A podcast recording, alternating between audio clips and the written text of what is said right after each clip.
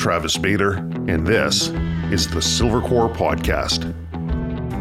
Silvercore has been providing its members with the skills and knowledge necessary to be confident and proficient in the outdoors for over 20 years, and we make it easier for people to deepen their connection to the natural world. If you enjoy the positive and educational content we provide, please let others know by sharing, commenting, and following so that you can join in on everything that Silvercore stands for. If you'd like to learn more about becoming a member of the Silvercore Club and community, visit our website at silvercore.ca.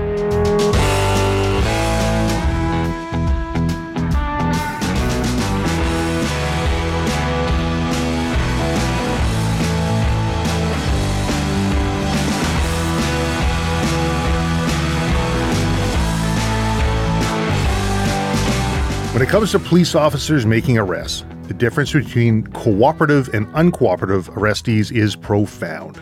In a world where the optics of police use of force is under an increasingly focused spotlight, tactics that police use to expedite arrest and mitigate injury are essential. I'm joined by a retired police constable, use of force expert, non firearm weapons expert, and a whole slew of other accolades, who has written the book Comprehensive Joint Locking Techniques for Law Enforcement. If you're looking to add some highly useful and innovative tools to your arsenal, or you're seeking to street proof your martial arts, this book is for you. Welcome to the Silvercore Podcast, Al Arsenault. Thank you, Travis. It's a pleasure to be here. I love it. We're going to be adding adding some uh, tools to their arsenal with Al Arsenault. no pun intended. No pun intended. Uh, your book's amazing, by the way. I've been reading through it. It was hard to put down. I really like the way it's written. It is uh, easy to read, well put together, tons of graphics for somebody like myself who really likes to kind of flip to different pages and uh, dive right into things. pictures and arrows and pictures and arrows and how to move and yeah. Uh, one of the things that I thought was really neat was in the beginning of the book, and you're listing off some of the people who have helped you in your journey and your process through police judo. And one of them was a letter of praise from the BC Civil Liberties Association. Unlikely as that may be, um, uh, Micheal Vonn, uh, she uh, was, she was introduced to us through uh, retired ins- VPD Inspector Ken Frail. He's our ethics advisor, and uh, he says you got to meet this woman and oh, I don't want you to do with BC civil liberties, you know, come on. no. And he goes, no, no, seriously. And so uh, she came out. She was a delightful um, lady. Yeah. She really respected what we were doing, and she did judo herself. Oh, really? Was the real hook. And uh, she saw what we were doing, and uh, she loved it. And uh, she actually promoted it in their newsletter. And she goes, You know, BC Civil Liberties is not all about just bashing police. We're just calling it like it is. So if all negative stuff comes across her desk, then that's what uh, she reports on. But this, she heard about this positive thing that police judo, uh, what, what it's capable of doing in terms of uh, controlling uh, people instead of beating them into submission. And uh, she had high praise uh, for our tactics. I thought that was pretty neat. Like, of all places, are you're going to be something that is going to be uh, in support of police force from the BC Civil Liberties Association, which really speaks volumes to what it is that you and others have been doing with the police judo. Uh, could you give me I know I've I've got some background. I've I've been following the police judo for a while, but can you just kind of enlighten me a little bit about how that came about and and what it's about? well, it goes back to uh, well when I first signed up uh, for the VPD in '79. I was I was uh, studying karate, and then by probably by 1986, I was a third degree black belt mm. in karate. But uh, and I was thinking about going in the the um, police academy as a use of force instructor, thinking that oh, I've got like five six years on the job, I know quite a bit. Right. I know nothing from then from what I know now. So. I uh, I ended up not going at that time. Instead, I took um, a year's leave of absence from the police department. Right. And uh, Expo. Uh, Expo 86. Don't miss it for the world. And you did. Yeah, I did. the year I went traveling, I, I told the VPD I want to take a year's leave of absence. And they said, no, uh, we don't give a year's leave of absence. We'll give you six months to finish a degree. Mm. And I went, you know, I met with a deputy chief at the time, and uh, I said, "Well, we can't do it." And I said, "Okay, well, I'll quit." Right. He goes, "Are you serious?" I said, "Yeah." And I said, "Well, there's." He says to me, "There's no guarantee we'll hire you back on." And I said, "That's okay. Other departments are hiring a first-class constable, stellar record up to that date, and uh, You're top of your class too, and he came yeah, in. yeah. and- I was a, I was the uh, chief's choice, as they call it, the, the top recruit in my class, and then I was a police officer of the year. That was 05? Uh, yeah, in the last year of, of uh, work, and I, I tell people in my 27 years, it's the first and last years were really good. So, so it's all about appearances, starting and finishing strong. the right. middle of 25 years, uh, quarter of a decade, are a little bit dodgy, but. Uh, I'll leave a good impression, anyways, right? yeah. So, anyways, I, I took this uh, leave of absence and I went around the, the world and looked at different. I was looking for the ultimate martial art for police, and not necessary to pick up techniques here and there, which I did do. But uh, I look, I looked around and there's a number of things that police academies were doing. They were teaching whatever the instructor knew Right. because that's what he's most comfortable teaching and it's what he's best at. And then somehow they had have the recruits would have to try and make it work on the street. And some of these techniques that they were teaching are, aren't necessarily translatable or easily translatable just because you're, if you're a taekwondo guy and you can kick a knife out of somebody's hand that I wouldn't recommend teaching that to recruits Right. so that was a problem. And then so somebody in the in that gym, the marsh, the, the training gym, should have some uh, expertise or um, little school of hard knocks, yeah, maybe. yeah, yeah. Maybe some Somebody time they should they should have uh, they should have what it takes to uh, make this stuff work. And and so instead of teaching what they know, they should say, well, what do you need to know? Mm-hmm. Oh, I'm a, a boxer, but geez, it looked like you do a little bit of wrestling. It looked like you do a bit about joint locking. So I sh- so me as the instructor with the aptitude in martial arts, I should be learning what you I should be teaching you, not you learn for you. I'll teach you boxing, and then you try and figure out how that translates into getting handcuffs on somebody. Right. So that was a that was a, a problem, and and of course uh, trainers become or they're, they're very parochial. They just teach what th- their department teaches, and they teach this over here, and and there's no real sort of unified system of martial arts for uh, or um, control tactics for police. right. So there's a number of uh, problems like that that I that I that I saw, and I, I I came back a bit disillusioned. I went, ah, darn, I was looking for something really good, and so I just kept. Uh, so I I got out of karate, and then I got into. Um, Wushu, uh, the uh, Chinese martial arts, uh, Shuai Jiao, which it's like uh, throwing techniques without Okay. any groundwork. Okay. And um, and uh, Chin Na, the joint locking techniques, and, and, and this and that. So I, I did that, and I liked the, the Chin Na quite a bit. And then um, it was too wasn't wasn't direct enough. It was, it was a little bit airy fairy for policing purposes, and uh, it's it's a martial it's artistry, right? Sure. So, and uh, so I I left ostensibly to go study uh, ground fighting uh, because uh, Shuai Jiao doesn't do any ground fighting, and. Um, so I joined um, judo at the police station under well initially Tim Laidler and then Brian Shipper. Right. Uh, took it over. Um, Brian Shipper being a civilian, and um, I so I started uh, judo and I really liked it because it, and I thought out of all the martial arts that I've seen, judo is probably the most practical because you say you are under arrest. What call what falls next? You got to lay hands on the guy, especially Right. if he's not being cooperative. Right. So, so judo does that. Where in karate, you're under arrest. No, I'm not. And you start oh, I- striking. yeah. So I'm going to start breaking your kneecaps No. and punching, knocking you out to get you into uh, cuffs. Doesn't look too good. No, it doesn't look good, and and it's yeah, it's uh, it's a hard way to arrest somebody. So I I went through that whole um, that whole process, and then I I came out the other end being a little bit um, judo was at the time was a little bit more still following the sports mode, even though we got out of the com- competition or the instructor uh, Brian took it out of the competition mode entirely, and uh, but it was still classic judo being taught to police at a police station, so it was loosely by name only called police judo. But then I I end up um, retiring in 2006, and I was minding my own business in Thailand, like all good stories happen.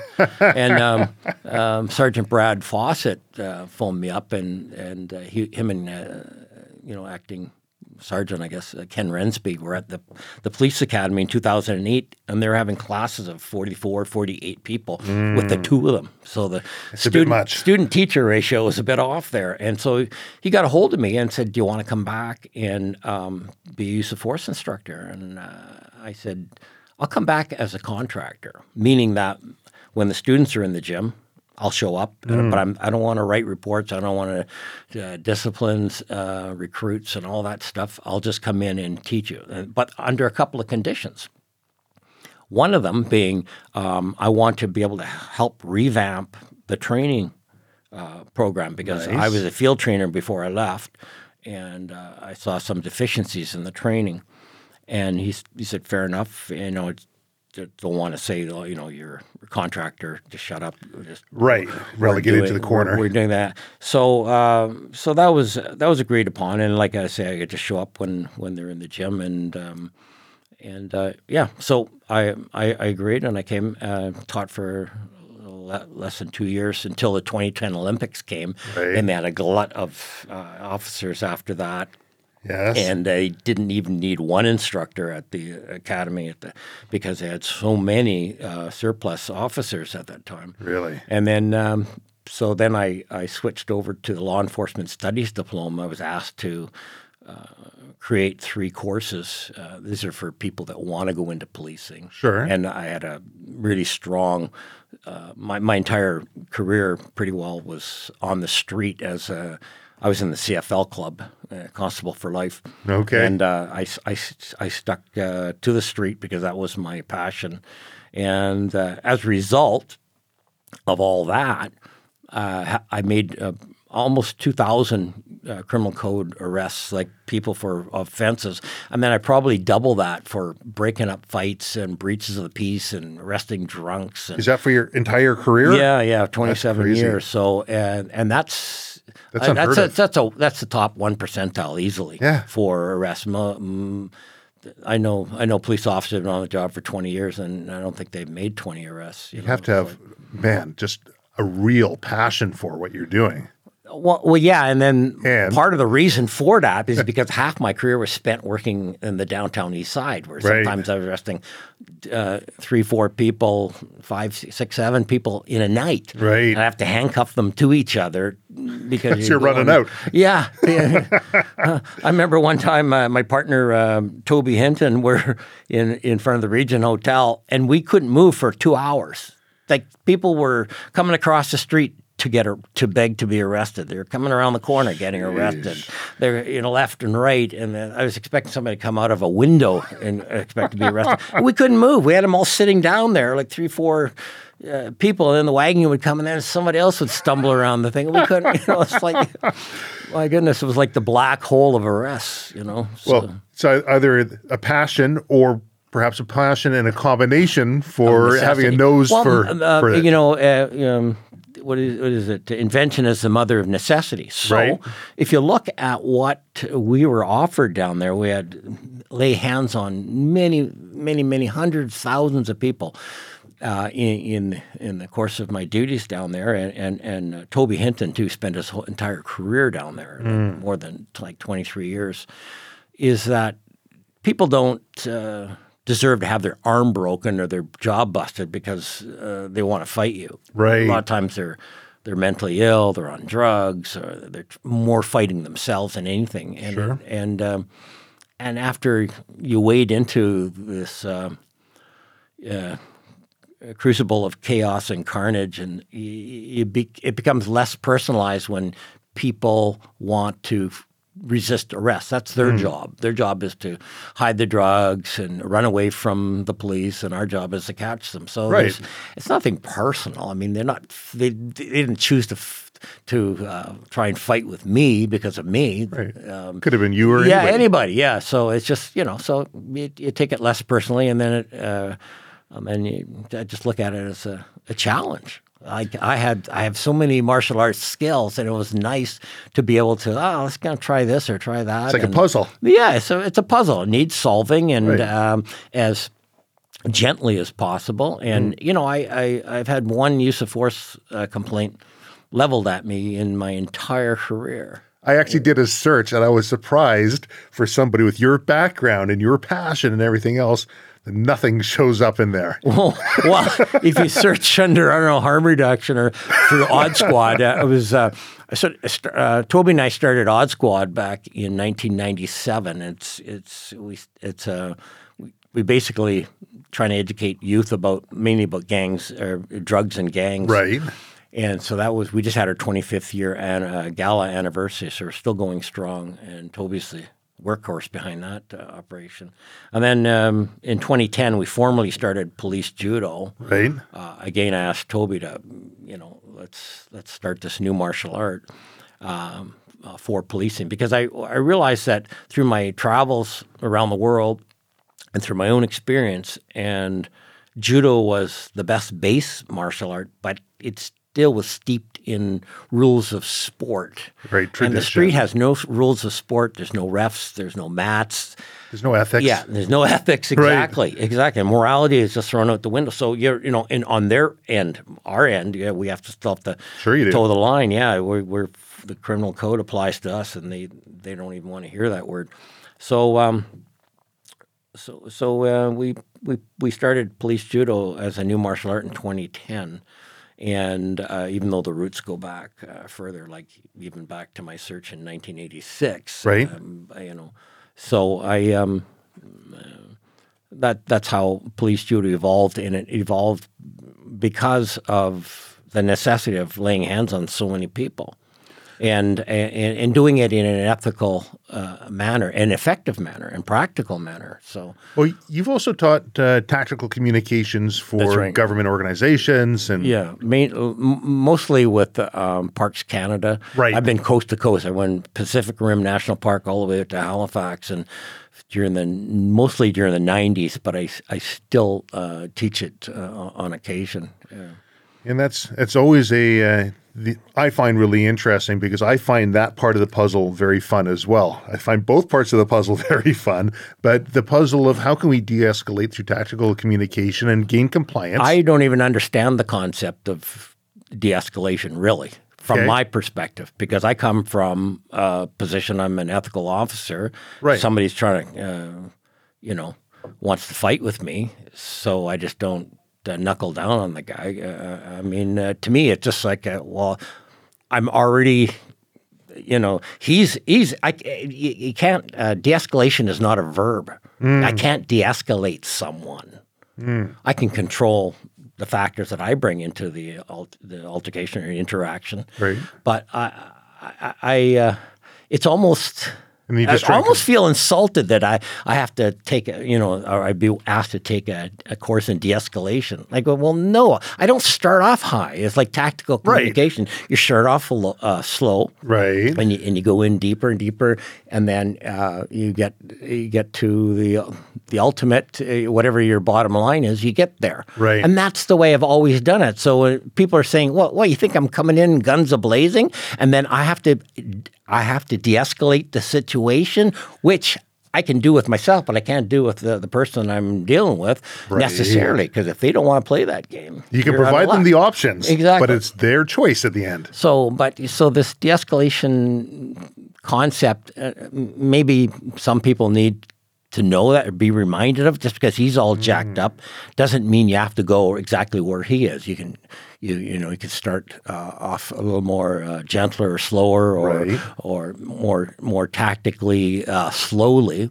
But I, I, I, don't like I don't like that uh, de-escalation. It, it it just it comes from an assumption that police The connotation behind it. yeah, the connotation that police are always going to be heavy-handed. uh, Yeah, no, I don't like that. And you know, when I say it, I mean how you can de-escalate the situation or the individual by perhaps providing them those tools so that they can make the right decision before That's right. before it before it gets to a point where you you reduce those Which is the basis of tactical communications. You're thinking for them like they'd be thinking three or four days down the road Right. after they've gotten out of jail and they've got their uh, court date set and yeah, because they're angry, they're drunk, they're on drugs, they're enraged or whatever. Right. Uh, and the situation is just too much for them to uh, handle uh, rationally. And so that's what the essence of tactical communication is saying, oh, you slow down here. You know, think think about this. And this is the reason why I'm asking you to do what you're doing. You're setting context, and then and then you're presenting options, saying you can go down this road, this road, this road, and this is what each of them looks like, and this is what the end of the road looks like for that. Mm-hmm. And then finally confirming does does no mean no, like, or is there some conditions that that you know you, you'd like attached to it? Now they might say, yeah you know, kiss my ass. Well, that ain't gonna happen. But it might be. Yeah, I want before I get boot me out of the bar, which I'm fighting to get out of. I want to get my jacket. It's hanging on my seat. That's an and why didn't you tell me that in the first place instead of saying I'm not leaving? I'm not leaving. And then you get them Right. outside after a big fight. They're not thinking right. So you say exactly before you lay hands on them, you say, "Is there anything?" I can do or say to help me to gain your cooperation in this matter. I, I like to think there is. And um, they go, yeah, give me my jacket. Well, duh. Yeah, okay, that's that's doable. Right. Or I'm going to drink my last half of a beer. You can do that. Sure, But a lot of guys slap the beer out of the guy's hand. The fight's on because Because he didn't listen. Yeah, he yeah he didn't listen. He didn't go right now. And having half the beer is him saying basically Right. screw you, Which you're And allowed to do. too- yeah, wh- yeah. Which It's a game. yeah, so is it worth getting into a fight because the guy wants to show his friends and I'm drinking half my beer before I leave? That's uh, say what you want, but do as I say. So bye bye, Right. and then you're you're you're gone and you're the hero and uh, problem solved. But uh, but anyways, um, getting back to the the essence of um, using force. I mean, we've never been under more of a microscope than now with uh, Black Lives Matter and all these uh, people wanting to defund the police. They're looking for any any reason to uh, s- smear the police and um, hitting people. In essence, looks bad. There's a couple of things that police judo avoids. One, hitting people looks bad, so we avoid we avoid that. We use joint locking techniques, and also holding people is highly ineffectual. Like holding, grabbing them to typical by the collar. I've got a collar. That's the old, Yeah. you know, uh, police. Uh, color the perp. yeah, yeah, collar the perp. That was, uh, y- y- you know, and some police literally did that, and there's no control. So the difference between holding and controlling is immense. It's like the difference between sport techniques in martial art and street techniques is immense. The, the mentality, the different, and and one of them being police all police judo also avoids going to the ground, which jiu-jitsu techniques. uh, Police like flocking to these, uh, you know, Brazilian jiu-jitsu uh, courses, and uh, it's flawed to me, in my mind, Hmm. right from the very outset, because you, the ground is not the police officer's friend. You don't want to be there. Well- now you might be taken to the ground, but about, but you know, even if you do, you in police judo we do ground fighting, but we ground fight with the ultimate purpose of getting up, Right. Not to submit, because Not, when not to be on the ground and get kicked in the head by yeah, all everybody's exactly. friends. Yeah, yeah. Your head looks like a soccer ball. Right. It's six inches off the ground. So, so there's um, a bunch of th- uh, things that we've Im- improved in control tactics through um, through police judo. And this this book here that has just come out here, um, uh, comprehensive joint locking techniques for law enforcement, um, is just uh, one part of a book that I was writing. I started about oh, probably over uh, ten years ago. The book would be this thick. Well, I saw in the book you're ta- you're referencing future books Yeah. that you're going to dedicate the next and I years of your realized after ten years of you know writing, I went, this book could be too thick. So I just took out what is most sale, what's the what's the most uh, important s- stuff that police need to do right now. So Mm. I, so I extracted this the joint locking aspects out of police judo.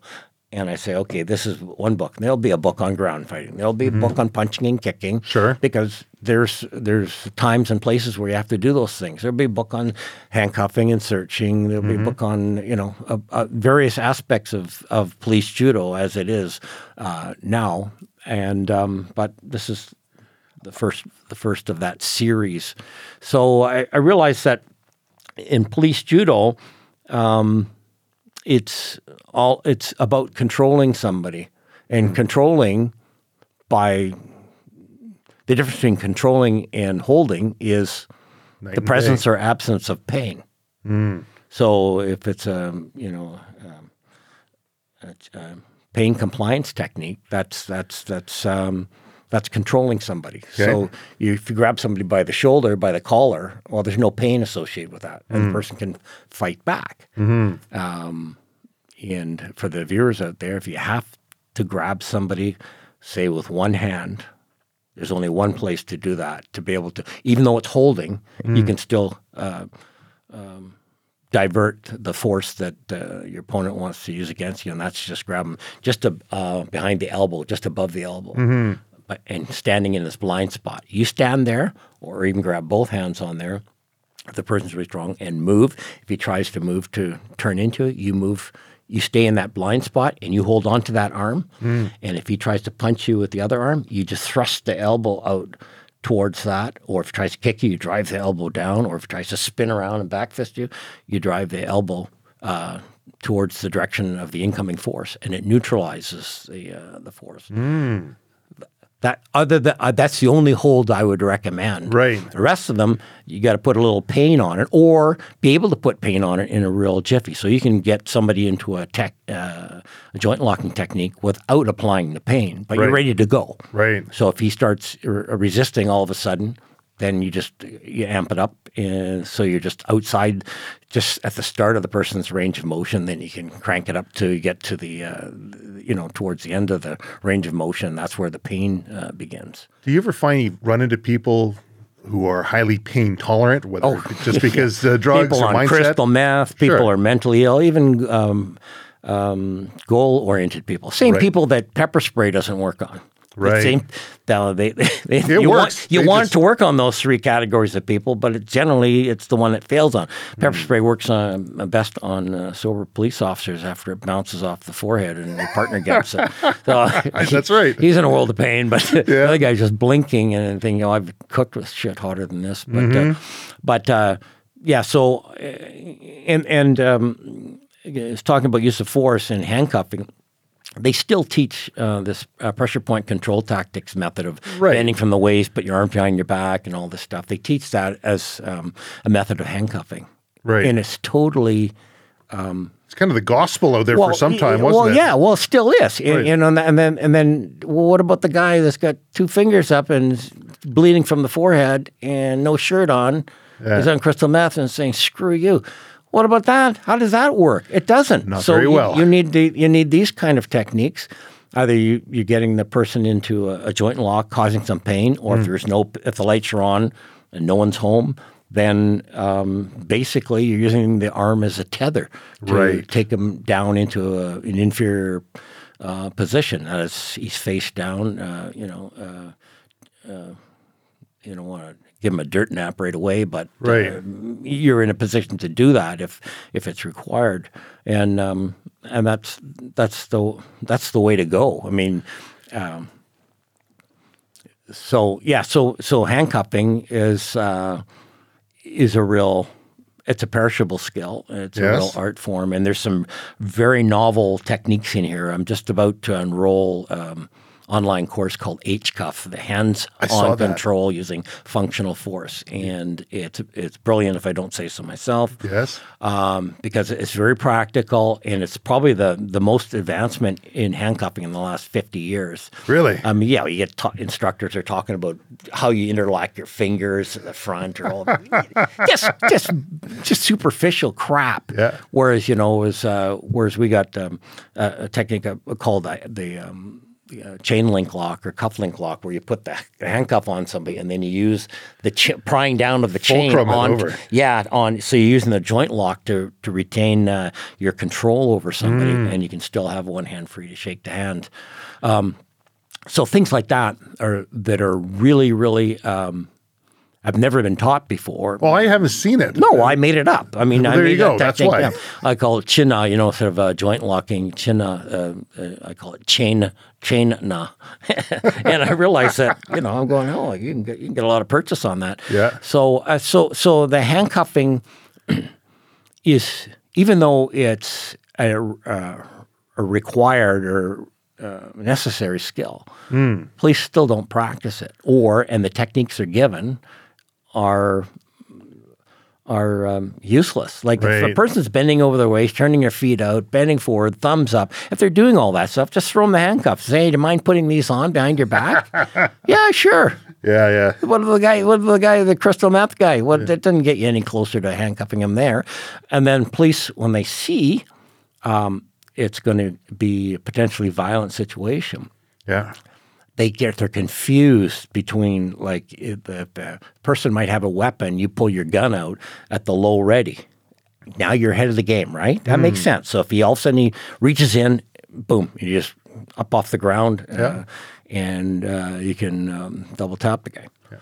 People, uh, police think that oh, this is hairy, so I'm gonna get my handcuffs out in preparation, kind of like the low ready, but it's not. You've just handcuffed yourself you because that you're hand. better martial artist or a um, police tactician than I am. If you can have your handcuffs in one hand and get that guy under control with your your free hand, one free hand, then you're better than I am because I need both hands to manipulate the person to get him on the ground, get him into a position where he can't resist you Mm-hmm. any further.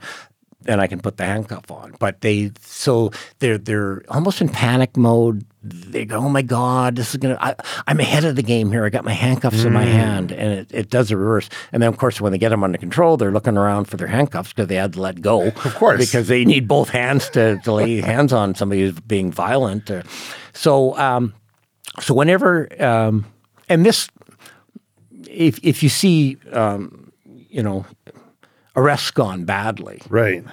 the person ends up being shot, Sure. right? And then you go, oh, okay. Then you you play the frame back a little bit. Why did he shoot him? Ah, the bad guy's got the uh, baton, the officer's baton, is about to hit him in the head, and he shoots him. Sure. Fair. That does, does does he have a weapon that, that or could injure or kill you? Does he, you know, did you tell him to drop the baton? Is, you know, did he fail to do that? Yeah. So you know, it's it's green light. You know, check, check, check, boom, and but then that's the final frame analysis. But wh- wh- he hold on, he's got the officer's baton. How did that happen? Right. So you rail, you roll that. Uh, the, the the tape back a little further. Oh, and the officer's, you know, hitting him ineffectually, mm. and the guy just being, what is this? The guy's being pestiferous at the best, and he just strips the baton because the officer doesn't know how to use it, doesn't know how to mm-hmm. retain it, and then, but okay, but why is he hitting him? Why did the baton come out? So you roll the tape back, and there's the officer trying to, he's holding on to the guy rather than controlling him using some mm. pain and doing it rather ineffectually. So he's losing. The guy just busts out because the guy's not under under control. He's being held ineffectually. Right. And then the officer starts to panic and he pulls out his baton. And then you roll that back and maybe you get into TACCOM. Maybe you think, oh, the guy's being, he's getting into a fight with him because he's being, um, maybe he's, he is coming in too hard. He didn't use his TACCOM. He didn't try and, you know, go from the bottom up and, um, and he incenses the guy into to the point where he begging he, he begged the guy ends up begging for to be arrested because Right. of what the officer has said. Maybe Right. he could have talked him down a little bit or got him to cooperate and or whatever like that, but it doesn't happen. You see, so there's a series of failures, and uh, guaranteed every every one of these uh, uses of force where the perpetrator gets shot. If you roll that tape back, you'll see a whole series of uh, mistakes done uh, tactically by the officer. And it's always easy to look after the fact and say, oh, should have done, should have done, should have done. And I guess a goal here, particularly with the publications that you're putting out, is to ingrain the scenarios and those skills uh, so a person can more readily come to that in the heat of the moment. Right, and the officers really can't be blamed, and g- you're going to see more officers suing, uh, countersuing when they get done for assault, saying if uh, I, I'm countersuing my department for failure to train, mm-hmm. because you, they get 60 to 70 hours in, in BC, 60 to 70 hours of uh, tactical training in the police academy. And uh, hairdressers get like 300. Right. Uh, foot CFL football players, I'm sure they get more than uh, a couple hundred before they go into the, the big game there. And Oh, yeah. it's 60 hours. Yeah, that guy with a ble- bleeding from the forehead, no shirt on, on crystal meth. There you go. There's 60 hours of training. Go and deal with that guy. Well, then there's a fear factor because the officers go in. They may not have been into a physical Right. altercation. Everybody, everything looks like a nail when you Right. got, when you got no skills, and they only they give you a hammer or a, a couple of hammers on your on your belt. That's all you're bringing to the There's fight. Is There's a nail. Yeah, your only tool, the only fight you're bringing to it is the tools on your belt, and you Mm. get that's where you get this. is called gadget reliance. And Mm. People. You know, rely on the taser and OC, and those things fail. I mean, the t- battery's not charged, or the the taser barbs uh, don't make proper contact, or the pepper spray is. You got the kind of person that uh, just can blink through that, Right. And uh, so those things fail. But uh, I find that your hands-on skills, if if they're you're trained properly, um, are are solid state. They generally don't fail. They may not work on everybody. Sometimes, yeah, you'll have to break away and and uh, punch, kick, shoot. You know, uh, you know. There's no perfect. Um, you know, set of tools that you can give somebody, and it's guaranteed to work on everybody. But police judo will work on the vast majority of people. I, re- I remember years ago, this one guy, he had a, um, got into a, a fight and he was in martial arts and he thought, okay, here's my chance. I'm going to practice some of the stuff I know, right? And he was using judo chops, well, judo chop, judo chop to the neck. And he's like, I, he's like, it surprised me how ineffective those were in the scheme of things. And I just started resorting to haymakers, essentially. And I'm wondering if in your progress as you're going through things, were there things that were commonly taught that you later looked at and said, man, those don't work at all? Oh gosh! I, I, and I look back to some of the older training manuals. And how did they survive? That the the the, uh, the level of uh, techniques, uh, the kind of techniques they're teaching, are horrible. Even in even in the army, it's, it's just just horrible. They're they're difficult. They're ineffective, and they haven't they haven't uh, sort of uh, gotten around to figuring that out. But um, yeah, there's uh, even to this day they're they're they're teaching things that are actually uh, 30, 40 years old that are they're not that not that practical. So this is a police judo is a bit of uh, a breath of uh, fresh air in terms of uh, techniques. I if, if the, the, to be in the, listed in our uh, list of techniques got to have a couple of uh, factors. One is, uh, you know, it, it's got to be effective and practical. It's got to be ethical. It's got to be um, the the person has to have a, an uh, inability to to attack you, so or, or be attacked by other people. Like so, that's why going to the ground is. We do do some of that, and you can go to the ground if you have your. I've done it a few times. with Sure. My partner watching me, just get bored, I guess. I don't know, take somebody down. Try something new. Yeah, try something new. Just go to the ground with them just for fun.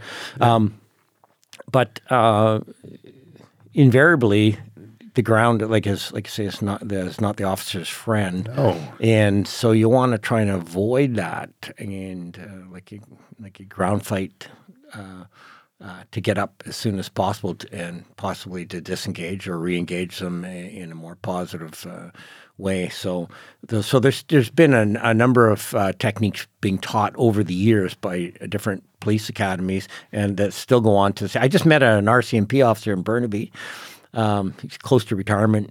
He said he just did a two-year stint at Depot, and he got out. And I said, "Why?" Because I was teaching them things that I know uh, wouldn't work. Right. So that bending from the waist and all that stuff, you know, Mm. I, I was I was I was uh, uh, trained as an instructor in that, and uh, I, I never used it because Doesn't work. well, it, it works on compliant. totally compliant people, but that's that, that's not what this handcuff skills should apply to people that don't want to get arrested. Those Mm-hmm. that's that's the that's the that's the necessity of of uh, of control and getting the cuffs on difficult people, not the people that have put them on themselves. Mm-hmm. That's it's nothing. So, anyways, he was disillusioned by what he was uh, told to teach, and um, so he left. And I Mm-hmm. said, "Well, good for you, but you know that."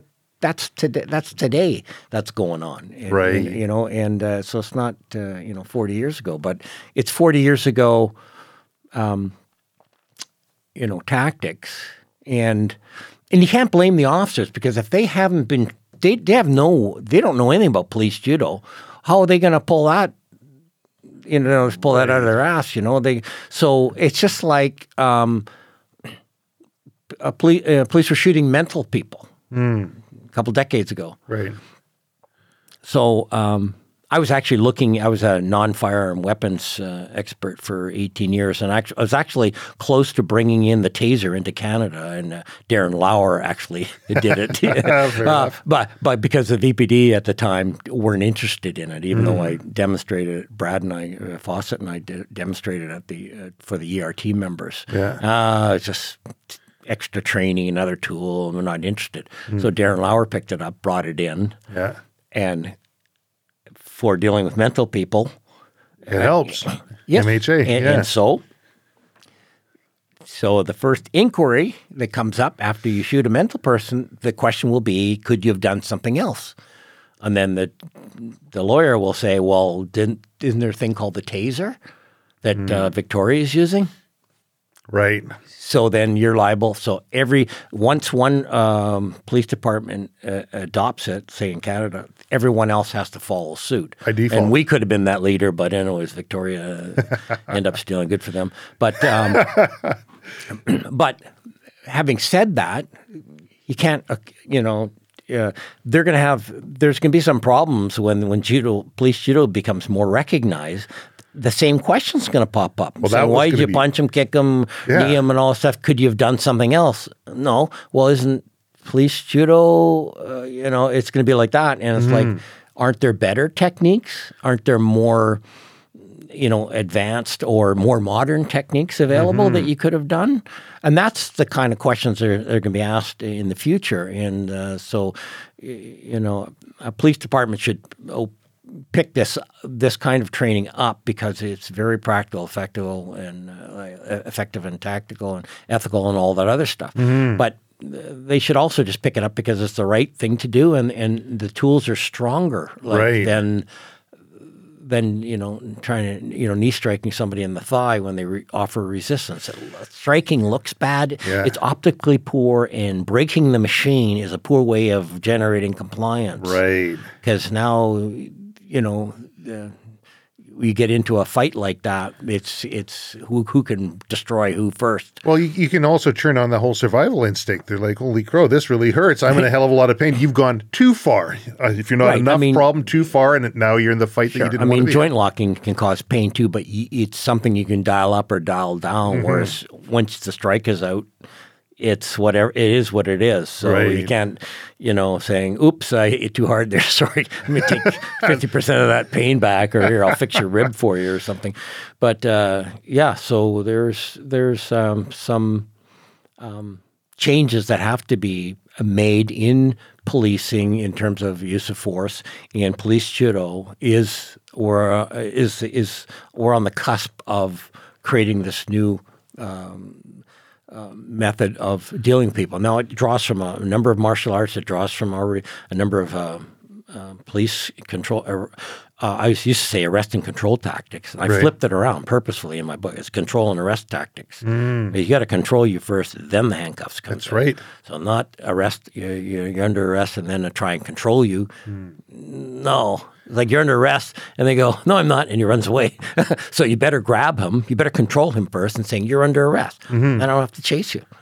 well, I, I like how the uh, the book uh, is conscious of Hick's law. Of course, where Mm-hmm. Yeah. number of options you have, your reaction time will decrease because your mind's going for all all the different scenarios of what I could pull from me, and it'll concentrate on some some basics and variations on those basics and other variations. Right. So there's some some uh, techniques and concepts in here. I like teaching by concept rather than, you know, uh, I was in uh, in 1986. I went to, I think it was the Sydney Police Department, and there's a fifth degree black belt in Hapkido there, Okay, and he was the instructor. He was a civilian, sure. which is, by my uh, estimation, is wrong.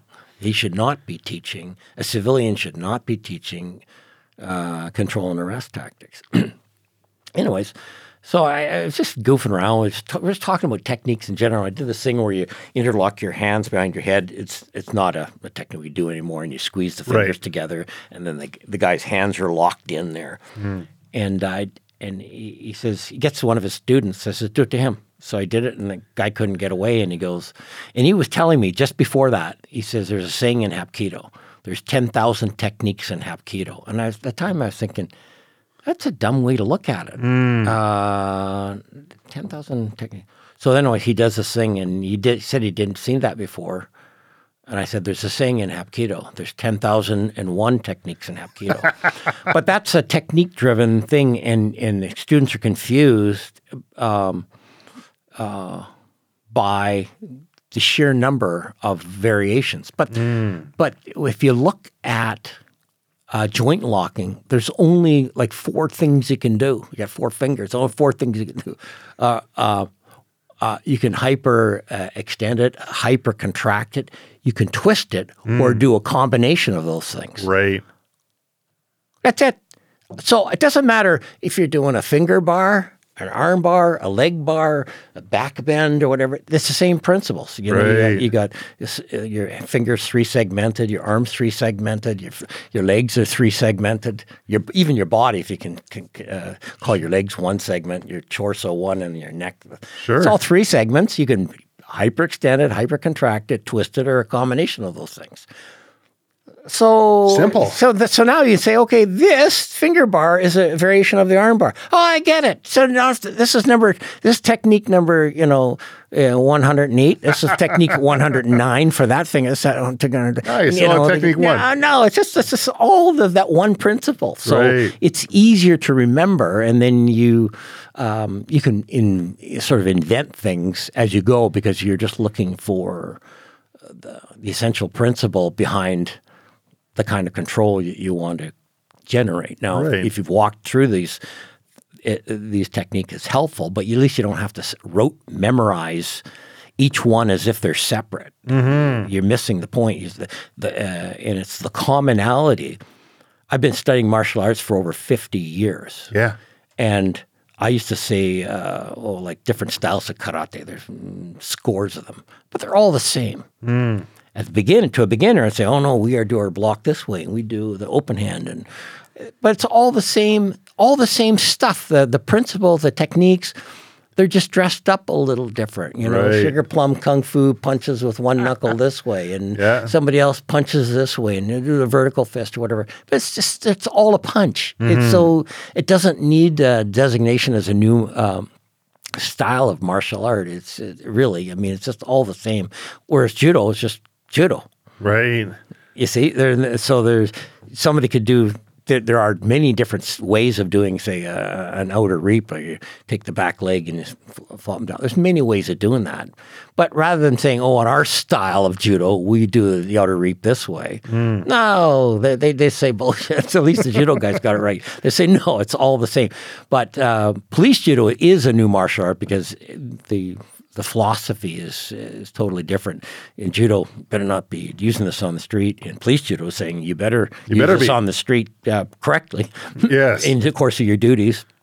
And uh, judo is to you pin the guy, you get him on the ground, Mm. which you don't want to be, and his back's on the ground. In policing, you want no, you want him face down, and you want to be standing above him or kneeling on him. Right. You know, so everything uh, everything's different about police judo, and the end the end game is to put handcuffs on somebody. It's probably the only martial art like that.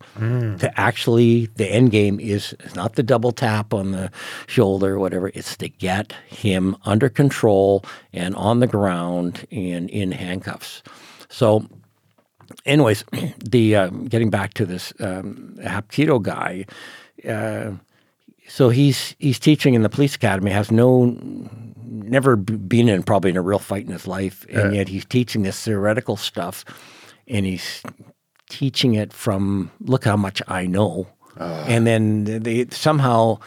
You know all that stuff. The the officer has to distill. Well, yeah, he taught us that, but it's not very practical. Does he know that? Probably not. So, but it's still it's part of the curriculum because he's teaching it. So you, you get uh, into into um, into problems like that being the training is instructor centric rather than um, being situationally centric, like what is needed on the street, not mm-hmm. what the instructor knows, but what is actually needed. And that's and and we've done some work uh, with uh, again Sergeant Toby Hinton. He went uh, uh, into uh, force options training before he retired, and he was doing right. the data mining and saying, "Well, okay, what what's going on the street? How are officers Ooh. being injured? How are uh, what kind of techniques are being thrown at the officers? And uh, you know, and if something's not working, like neck restraint, why isn't it working?" So these kinds of uh, things, and so the techniques um, uh, being um, used on the street uh, by the offenders, for example, can help drive the, the training. And so, if there's a lot of officers being taken down by the uh, you know the the popularity of MMA, and everybody thinks they're a big MMA star, right? You know, this, this, the the downtown east side or whatever the Gastown's a big octagon and, yeah. and they just want to go out and do that. So maybe that's something you should tra- uh, train for how to how to uh, avoid being scooped um, by the legs or uh, tackled or something. So um, but that's in, in, that's here. In some other part of the country it'd be something different. In states it more likely, geez, the guy's reaching into his jacket. Right. You'd be a, bit, a little bit worried that there's not a gun on the end of that hand. So we're in Canada, we don't have to worry about that much. Mm. More knives and things like that. But um, so your training has to reflect the problems that the officers encounter on the street. And um, and handcuffing is an essential skill, and it's it's covered, in my view, just um, peripherally almost, like it's just incidentally. So you, you know you, you you should be handcuffing everybody all the time in training, so you have uh, some proficiency. And they just oh, well, they get to the point where they're handcuffing and they've skipped that to save time, mm. and um, and yet. You know, they'll teach, I don't know, like knife defense, just to tick that box, saying, yeah, 18 years ago, we taught him yeah, it's four hours of knife defense, and I tick that box. What about handcuffing somebody? Why is this? You do the final frame analysis. He didn't, uh, wasn't able to handcuff that person properly, and the other person's dead as a result of mm. that uh, ineptitude. So shouldn't shouldn't the most common, the most likely thing uh, be trained the most, and the least likely uh, thing uh, be trained the least? You know, but uh, you know, it's just like it's least like less less less less likely in Canada that we shoot somebody. However, the um, the the the repercussions of a bad shoot is different from a bad wrist lock. Mm. You know, so so there's a lot of um, training associated with um, firearms training, for example. Um, than are say handcuffing and, and sure. you know the chance of somebody being injured in the process of handcuffing is negligible. Mm. But if you go, if you let that thing slide to the where the gun comes out, the final frame analysis, the officer might be justified. But had they been able to cut that uh, violent encounter off by initial control, getting gaining control and maintaining control right. throughout the whole thing. Right. People will get control, and as soon as they reach for their handcuffs, the guy busts loose because the technique is a two-handed technique mm. of control. And then when they reach, now they've lost. Uh, and, and, incidentally, every every joint locking technique, you have to have pressure and counter pressure. Mm-hmm. You got to have both. Mm-hmm. In, in in in with a twist lock, which is one of the techniques in the book, you're pointing the elbow up. Mm-hmm. The, the the counter pressure is gravity. Exam, Otherwise, you, you have one hand here, one hand here, and you're doing a joint lock. You need if you just go like this, thing's going to move. Mm-hmm. You have to have pressure and counter pressure. Mm-hmm. And so, so, the guy's got him in this joint lock, a rear bent wrist lock, and then they go to reach for handcuff. Now, oh, there's no control, and the guy just spins out of it. So he had good control, but he lost it because the technique that he's using is not effective. Mm-hmm. Is not effective for doing one hand control. Whereas uh, if you use a, um, a, double twist lock, which is highly featured in this book, mm-hmm. with one hand I can I can take you to the ground. I can stand you up. I can sit you down. Uh, uh I, I could you could t- duct tape our hands together, and I can have you flip flopping all over the place mm-hmm. without ever um, um, releasing the grip, and it's the only technique out there that's like that. And I picked that up from actually from um, the Royal Hong Kong Police Academy, and when I was on that uh, when I was in Hong Kong, and they did it in a very the guy was an IKEA, George Button. He's dead now, but he was a he was a civilian, and uh, again, and uh, he was teaching that, and it was um, very sort of uh, one dimensional technique. And I took it, and I've gone. I went down. I invented a whole bunch of uh, twist lock techniques that Aikido's never seen before. They wouldn't have to because they would. They don't go down that road. The- wait, they do the double tap. That's the end Done. of that's the end of the session. Or they take the person down. They, they don't have to get them into handcuffs. And so uh, the um, the, the end, our end game is in policing is to get them into handcuffs, Right.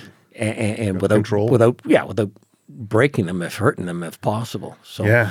but uh, so anyways, that's uh, the the essence of of holding versus controlling, controlling versus hitting. uh, you know, in, in the optics of uh, today's um climate out there against you have a- police. Do you have a bit of a go-to? So if you're going to go, you're in a situation, TACCOM start to fail, you're going to have to go hands-on. Oh, absolutely. I, I know where I'm going.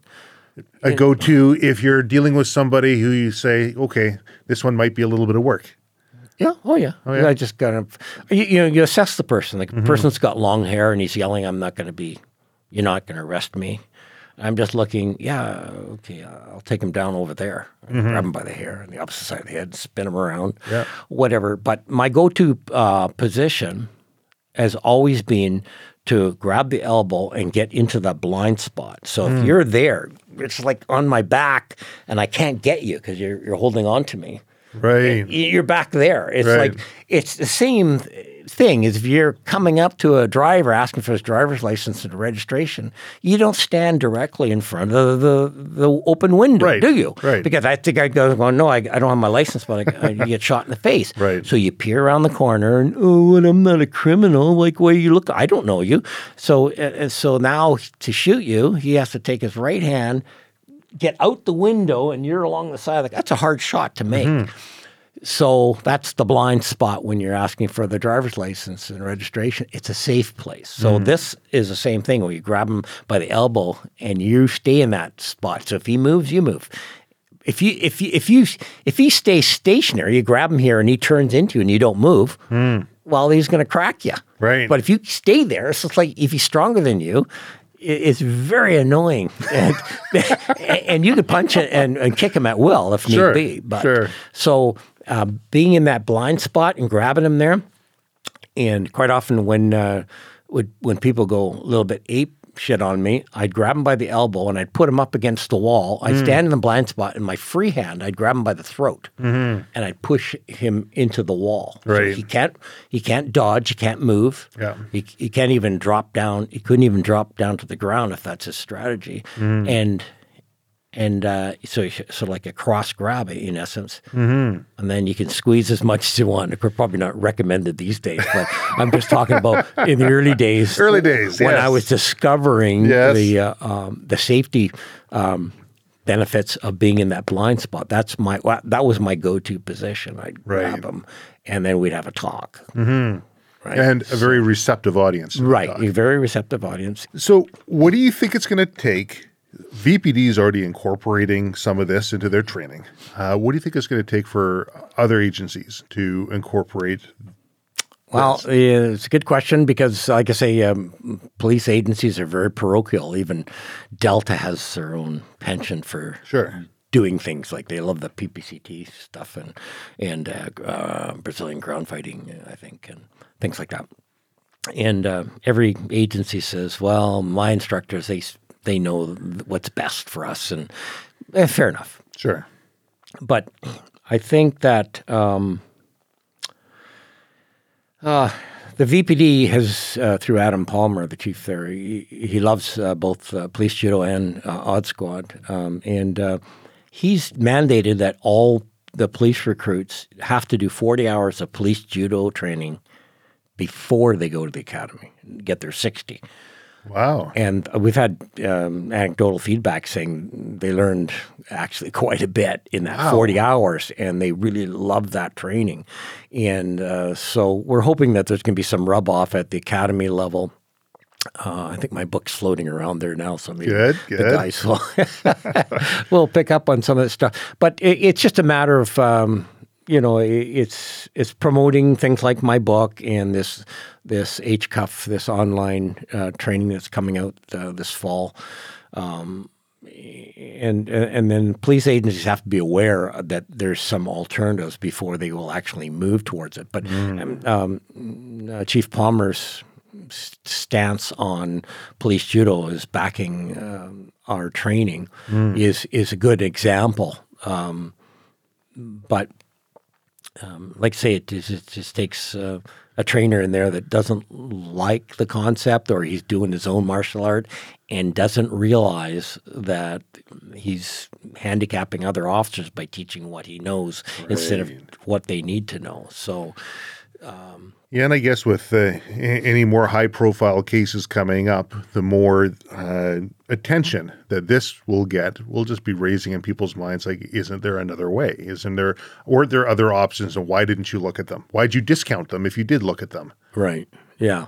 I mean, and even doing things like simply handcuffing, there's that native um, elder and his granddaughter at the bank. You know, you remember that? Oh, right. Yeah. So you know, but be, because the officers are going, oh, well, we handcuff everybody. You know, that's uh, which is not the right answer. You're still using force, so you have to account for why you're handcuffing them. And, and they got it in their mind that they're supposed to handcuff everybody, and uh, you know, it's it just went sideways and looks bad. Uh, yes. you know, it Looks doesn't bad at a number like of levels. Yeah. So, but and and you'll see uh, um, there's things being taught. There's a thing called the spear where you you do a surprise reaction. The baseball bat breaks and the guys in the crowd, and then you turn that neg this response uh, rea- reaction into a positive thing, and then you push back on the on the person to Sure. try and keep them off of you.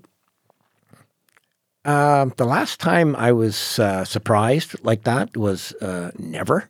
So again, it's a civilian teaching it um, to police. The police, you know, they uh, gobble it up. It's they get another. They got a certificate on their wall. The trainers uh, call it certification or uh, intimidation through certification. They got their one week spear course up the thing, but no one's ever done it. No one. And yet, we teach the twist lock, and all the recruits are doing it. They're doing it in the jail all the time. Um, I got one recruit. He said he did it uh, uh, eighty times in the last five months. You know, you know, in the skids 'Cause it works. But but it works. Yeah. So I, I I can I can show you a video. I can show you still pictures. My there's a bunch of them in my Yeah. in my book here. It's not. It's not some. Show me somebody. Show me a picture or a video of somebody doing a spear. It doesn't exist. So, but it's a nice, tight little package, and like I say, the instructor gets his. Get the certification. Yeah. So the instructor looks like he's got, um, you know, wide depth of a wide, uh, uh, broad range of experience, but the puddle's only like an inch deep. Uh, you know, uh, so. a- a- And they don't know. They seriously, they don't know the value or the uh, uh, the impracticality of such techniques. They just learn what somebody's been is teaching. They like it. They get their certificate, and um, and, and and it's simple enough, and they can run with it and teach it. Police judo, not so much.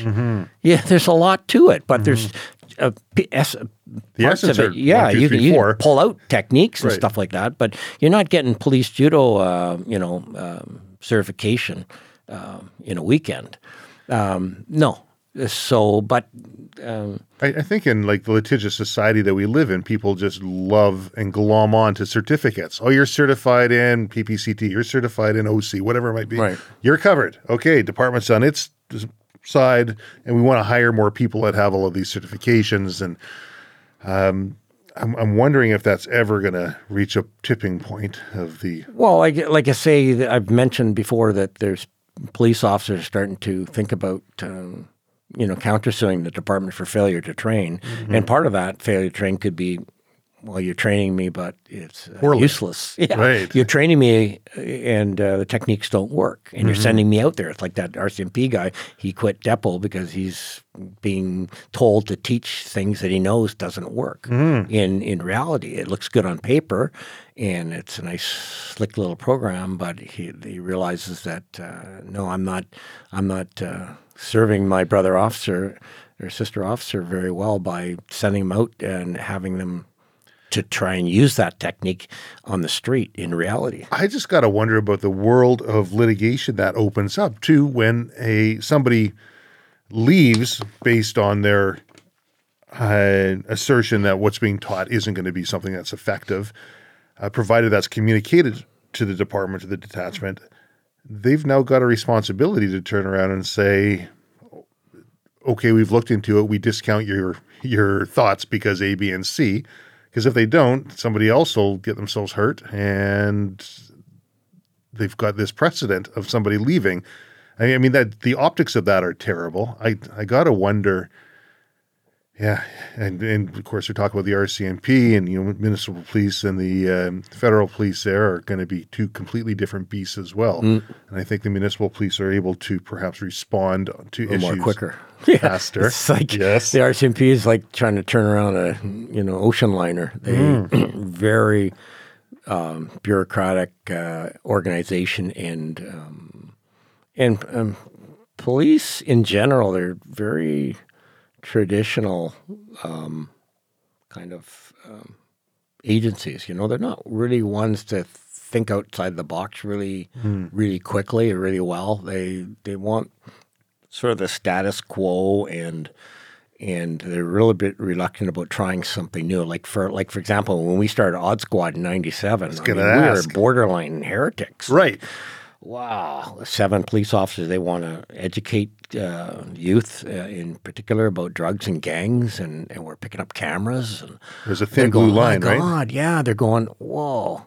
Like, no, I mean, uh, Odd Squad is about proactive policing. It's about, uh, you know, community policing. It's about uh, uh, doing something, thinking outside the box to try and solve a problem that you can't arrest your way out of. You can't Mm-hmm. arrest your way out of that. So, you know, the uh, the best way is to try and prevent the bomb from blowing up in the first place rather than just mopping up the, the blood and the guts afterwards. You know, I remember when that started, and I remember hearing the um, uh, the different sides and different opinions, and everyone's like, "Well, you know, good for them," but there's always that reluctance and hesitation and maybe fear of uh, uh, this being exposed, and what if there's light shone on it? Yeah, and, and um, the, the we we broke a lot of ice there for police carrying cameras and, and, and even for these reality shows to to come out um, subsequent to that.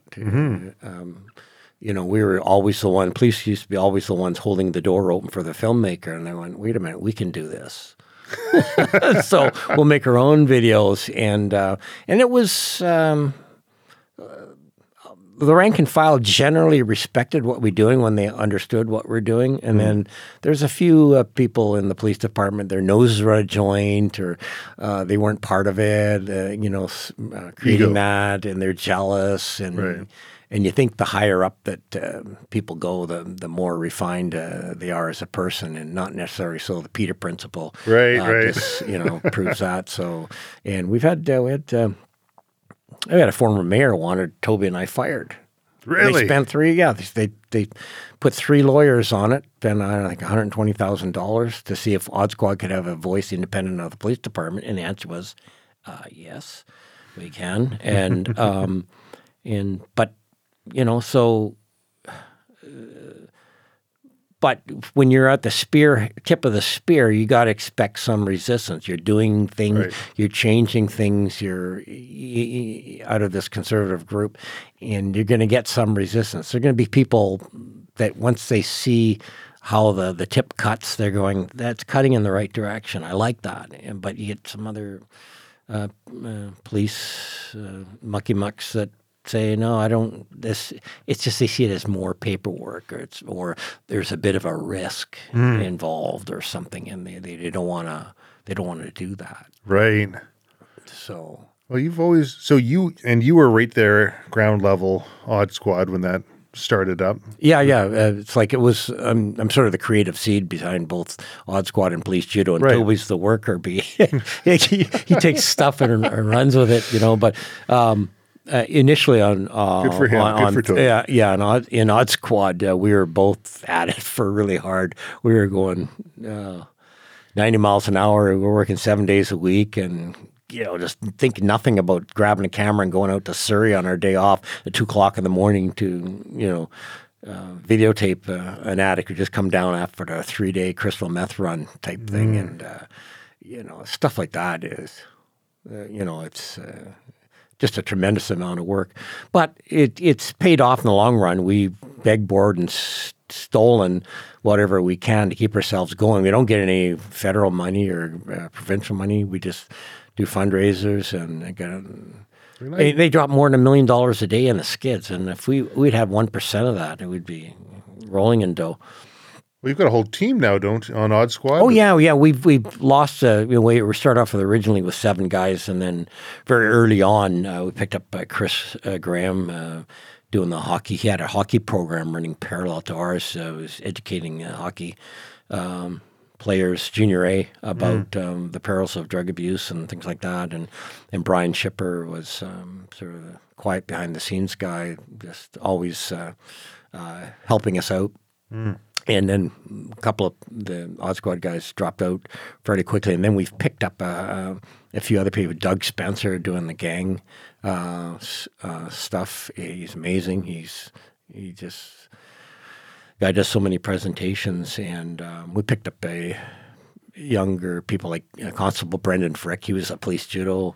Um, I know he's a police judo black belt, and he does a tremendous amount with Odd Squad, and just a wonderful young constable. So we have a new generation of uh, people uh, coming up uh, into Odd Squad because you know Toby and I are getting a little long in the tooth. I'm I'm going to be seventy uh, in February, and uh, Toby's ten years behind me. We have Right. Mark Steinkamp. He's a little bit behind uh, Toby, and so. Uh, So what's what's a driving force between creating all of these new sort of uh, programs, these ideologies, these uh, the directions? The Odd Squad was kind of revolutionary, particularly around here in Van- I don't know of other places Mm-hmm. yeah, that it's no, it's it. unique in the world. There you go. Uh, this uh, the police judo is something that I haven't seen. again unique in the world. Right. Uh, I mean, it's just I, I think if uh, you could have had the same group of people like uh, Toby and Brian and Mark and myself and and whomever on the on the police judo side of things, we could have been. You know, working left testicle, Saskatchewan, and oh, we made another arrest again. That's two for the year. Yeah, yeah, yeah. No, so there's no necessity there, and there's no invention. But since we're armpit in deep in human misery, and uh, the drug and the stuff that we saw down there, and are arresting so many people, and the, the human behavior at its worst, it's just. Um, it's just it was just uh, if anybody had should have PTSD, it should be like uh, Toby and I and Mark, and we spent a lot of time in the skids. But uh, the um, the end the end game there or end result of all that is let's try and be creative and think outside the box and see if there's another way of tackling this because the way it's being done is not really effective or it's not practical. And so, you know, you got the, the skid road there and one side of the fence. We got uh, trying to keep other people from becoming drug addicted and and humanizing the addicts. You know, they, they, you know, they just didn't choose to be a drug addict really, and um, and then the other side of the fence is like the people, the police that deal with them. We want to keep uh, them safe by giving them superior tactics. We also want these superior tactics are going to keep the uh, drug addicts safe. They, they Right. say they're not getting their arms broken, their jaw, their jaw broken, and stuff like that because they're whacked out. Yeah. And um, so you know, uh, you, you basically you want to have your these people treated like if it was a family member. It happened to me once. Had a someone in my family that was suicidal and drinking and and on drugs and I sent the RCMP over and I'm going oh god I hope it's I hope it's somebody that's Well well grounded and have Yeah. good technique versus somebody that oh my god this guy wants to beat us up and then he's going to get his arm broken and Mm-hmm. seen you know or worse. So um so you know it's it's kind of uh, it's kind of like that. So we've out of the that that miserable neighborhood is full of uh, dysfunction. There's some good people down there as well. My f- uncle Frank lived down there for his whole adult life, and he was a he was an alcoholic and never got into trouble. But there, he, he died a few years ago. But anyways, he, he um, there's people there's good people down there, but there's a lot of people there that are, are quite frankly dysfunctional. And they they go there because the, rent's cheap. They can lose themselves. The the, the government's going to look after them. And um, and they fit in because no one cares if you got a mental illness or, or a criminal or whatever. They just don't give a shit. And um, and as much as they like to call it a neighborhood yeah Yeah. yeah, that same neighborhood um, that put my I end up staking myself out in in my, in my last year on the job to get robbed down there because there's uh, uh, civilian brought in some um, footage shot from uh, atop of a building of these two older people getting robbed Right. violently robbed. And and he showed us this, and I said, "This isn't right." So Toby and I hatched a plan called Old Timer, and I staked myself out in the laneway to be robbed. And I actually wore a helmet because I thought I was going to get boot fucked. And we had a camera in there. It was controlled. My hand was in a bandage. And I can control the. Uh, the Yeah. uh, hi- hidden microphone and control the video camera, and we filmed them from across the uh, the laneway too. Uh, was in the uh, the two worst neighborhood uh, laneways in the skids, and uh, two nights in a row, and we nailed uh, two robbery crews. Yeah. And I had a flash roll of some money, and I bought some crack and showed them the money, you know. And Right. oh man, you shouldn't show that your money around here, you know. You, you know, and the guy was guy. The guy was Eyes like sausage? Yeah, yeah, guy wasn't being friendly to me. He didn't want any competition when he was going to rob me later, and he did. and so yeah, so they cut the, the strap off my neck like a man purse underneath the jacket, and I thought I was going to get a Yeah. razor blade uh, off my neck. Had an ambulance standing a block away, but that was the most frightening thing I did uh, in my career. And I had uh, PTSD for about three weeks. I went immediately to Thailand. I was walking around, bumbling around, banging my head on things and falling off of curbs, and just Yeah. it's like having a chipped tooth. Your tongue goes over that chipped portion. It's gone. Leave it alone. But Yeah. it's like I day night. That's a I'd, good I'd explanation. re, re, I would I would rerun the scenarios in my head, and sometimes they would change. Hmm. What if the guy had a slit my uh, throat? What you know? What if he booted me in the face? What if this happened? What, uh, you know? And um, it was it was quite frightening. So I did get a I did get accommodation for it, but it was for meritorious service because the uh, unmentioned um, uh, person in the police department, who I would just say is plain jealous, says you can't premeditate bravery. I'm going, isn't that the isn't that the essence of bravery? Where you say, Wow. this is going to hurt, this could I'm hurt, doing it anyway. I'm doing it anyway. That's Right. bravery, not That's just right. running around the corner Oh, and the bank robber, oh, and they you, you pull out your gun and they drop their gun. You would Right. get it for bravery for uh, stopping a bank robbery. But Right. anyways, uh, No, that's uh, you know the anticipation of the event, the anticipation of the fight is always worse than the fight, right? yeah, exactly. I'm 45 minutes. I'm waiting. You know, I had a little bean in my ear, and Toby's uh, uh, telling me what's going. on. Okay, they're forming a human shield. They've got five people standing around you. I'm I'm laying on a, a piece of carp on a cardboard in, in the laneway. Yeah. Uh, having bought some crack, pretend to smoke it and pass out, which Right. doesn't really make a lot of sense. But anyway, they, they bought it. Uh, and um, they say, oh, the guy's for kneeling down. He's grabbed your strap and he's sawing away at your thing. Uh, you know, it's just Yeah. like 45 minutes like that both nights. I was just like, oh, God, when's it going to happen? Yeah. And, uh,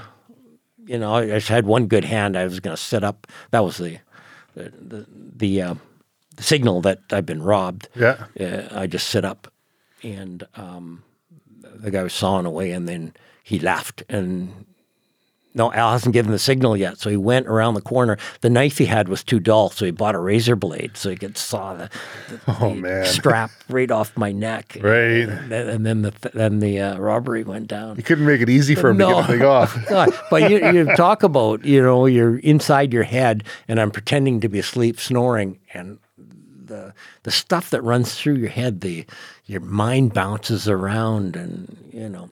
Yeah, the funny games it plays. Yeah, people, the other police officer behind panic bars, you know, Right. in the hotel. Panic bar. What is that word panic? Yeah, it's like now. It's like panic, you know, strong arming, you know, oh yeah, this, that. Oh, it's just like uh, stuff would run through my head.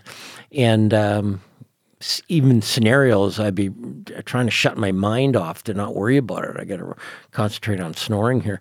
Um, uh, I couldn't let my mind get uh, too preoccupied. And then I'm hearing the play by play in my ear uh, underneath my helmet, and I'm going, oh God, I wonder how this is going to end end up. But um, yeah, then I always said old timer, and they used the footage. It went around the uh, North American continent at least. Yeah? Just- yeah, it was a pretty classic uh, operation. But uh, Very interesting. but that that was diff- even that was difficult to pass because we had to bring in the use of force or um, uh, the uh, undercover um, uh, trainer uh, to look at our operational plan to make sure that.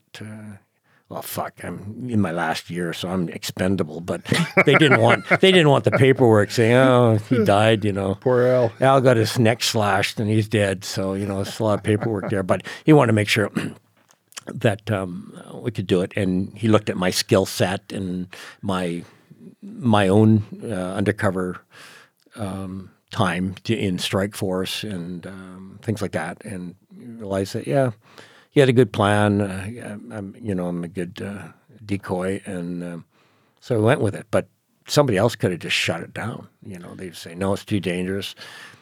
Being conservative, I was surprised actually they they okayed it, but maybe they didn't like me. made a couple enemies. yeah, well, yeah. Uh, there you go. I think uh, having the background in the police judo and having the uh, the physical capabilities probably really helped with the mental resiliency. Yeah, as in those days it wasn't. You know, it was in 2005, so it was um, sort of predates police judo uh, Just per martial se. arts but you. yeah, but my martial arts, yeah, I was uh, quite confident of my physical abilities. Uh, even though I was a year from retirement, um, I was, you know, my sort of my physical decline was. Uh, on its way, you know, happening. Uh, even to this day, I'm still fit. Like I'm. I mean, you're 70 and you're Oh you're yeah, fit. no, I'm still running and doing all kinds of things, uh, doing weights and doing martial arts. But um, um, the um, tactically, m- mentally, uh, I, I I could go back into patrol tomorrow at age 70 because uh, my my mind. I still read case law. I, I'm I teach police judo. I go on police course training courses. Right. Go, what the fuck are you doing here? I, uh, you retired a long time ago. Yeah, I, I, I but you know I go go for walk-alongs or ride-alongs. And, It keeps your work I- relevant yeah, I- yeah, exactly. I want to be say, oh, when you know, 18 years ago when I was on the job, this is what we did. You know, I, I Mm. want to be sort of uh, current, and then of course my use of force, having to write this book about police use of force, I have to be. This is to. cutting edge. Right. This this is not 40 years ago. Yeah. This is cutting edge stuff. Right. And so, uh, so, like I say, I could I could go back on the street tomorrow and um, and uh, do quite well. Well, I have a feeling there's a lot of officers out there that will benefit greatly from this book and the subsequent books that uh, that you've uh, alluded to both in this podcast and in this book. Yeah. So from this, I'm gonna. Mm, uh, police are lazy and cheap. Sure. So this book's I don't know, 86 bucks or something. It's expensive, and for good reason. What's your life worth? Um, yeah. What's a lawsuit Yeah. worth? What's, right? But um, yeah, so and and um, and and they don't want to. They don't want to wade through all this stuff, uh, or let alone try and practice it. So to, it might be a bit much for the um, the average flatfoot, but um, I'm going to make a from this. I'm going to do a précis of it and call it essential joint locking techniques for law enforcement. It'll be like arresting people for dummies, you know. Uh, but so that'll be coming out uh, next year. So it'll be maybe a third of the size of this book. So rather than doing, f- you know, four different shoulder cranks to arrest somebody, Right. I'll just teach one. And and there's basically in here there's, I, I just broke down roughly eight forms of resistance. You grab an arm, he can uh, he can he can bend his arm, he can straighten his arm, he could he could pull away, he could push into you, he could drop straight to the ground. He could do all these, you know, eight di- uh, try and attack you. Yeah. So eight different kinds of uh, resistance, and I'm going, okay, just learn one, Yeah. just one counter. So if you grab somebody, they can do one of those eight things. Now, in the academy, they might teach you two. So when I say, well, if you're smart, you learn all 8 Eight. If you learn six, then act surprised if the other one of the other two come out. You know, so that's that's that's all you have to do, and and they can look at this book and say, I don't like this. I love this technique, and I'm gonna Right. I'm gonna I'm gonna I'm gonna use that technique, and it's you know pictures are easy enough to follow, and there's arrows. Totally. And it's well written. Yeah. Uh, and my first book uh, was uh, entitled Chin Na, which is a joint locking, uh, seizing, and controlling in in um, ground fighting, because I was coming from the Shuai Jiao uh, aspect of um, wushu, the, the Chinese martial arts, the ju- judo without the ju- that's like throwing without the ground fighting, Right. And then I was coming into judo and the ground fighting, and so I had all these A-type personality policemen ripping, trying to rip my head off, and then so I'd grab a finger and I'd bend it or whatever, trying to get myself out of a, headlock or something, and say, "Well, you can't do that." I mm. said, "Well, what do you mean? I just did it." Mm-hmm.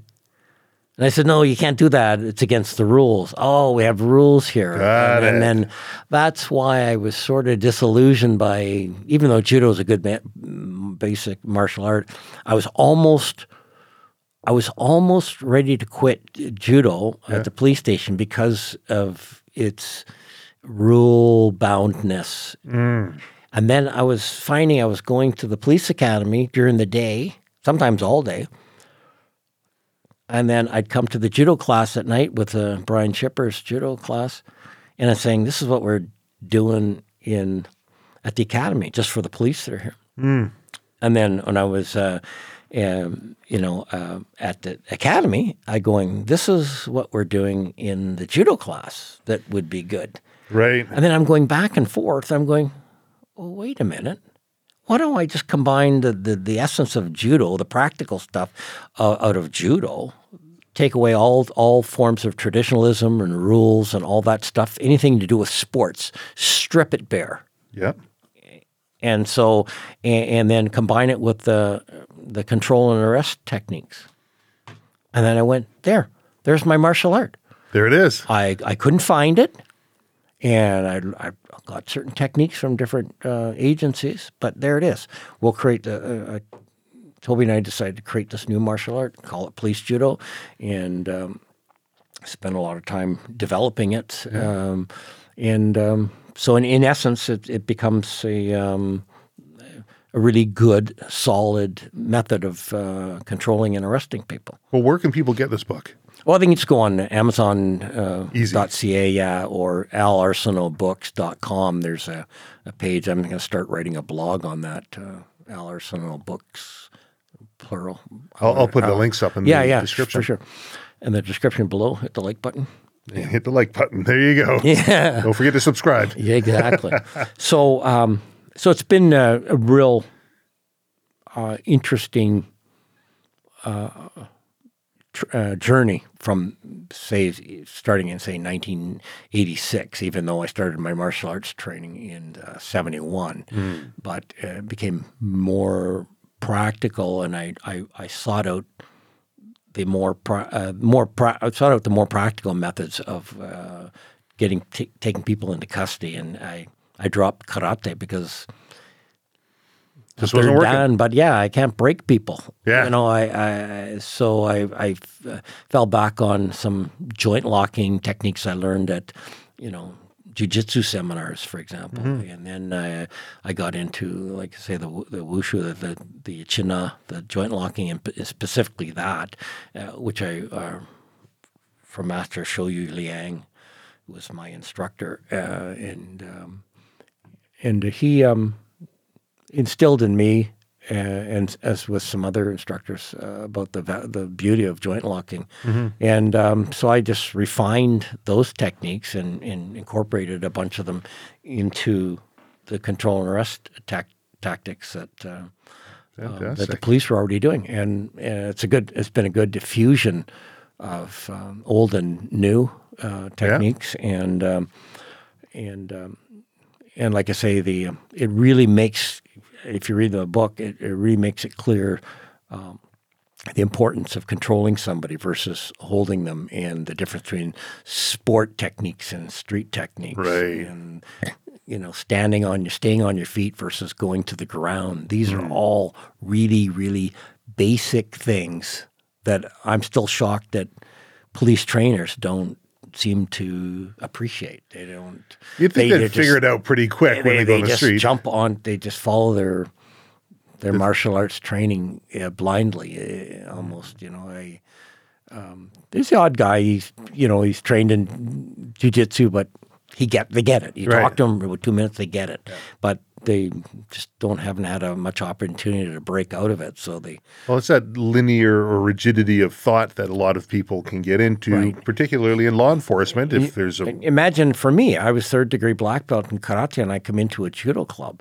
I hated being on the ground. It Yeah. was so foreign to me. I was just strictly stand up guy, mm-hmm. and uh, punching and kicking, and it was horrible. And getting close to you know, sweaty men and and their gis and.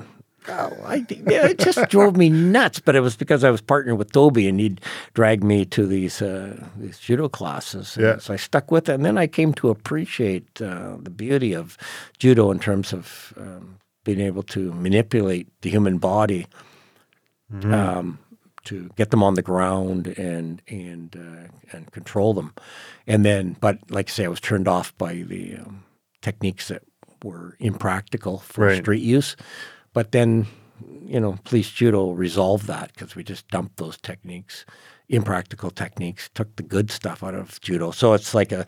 Uh, I was a re- little bit reluctant about calling, as Toby's suggestion, calling it police judo, the new martial art. You know, it would have been I would have better preferred something like defendu or something, you know, you know, so that there's no preconception of you hear police judo and the police go, oh, you're running around in pajamas.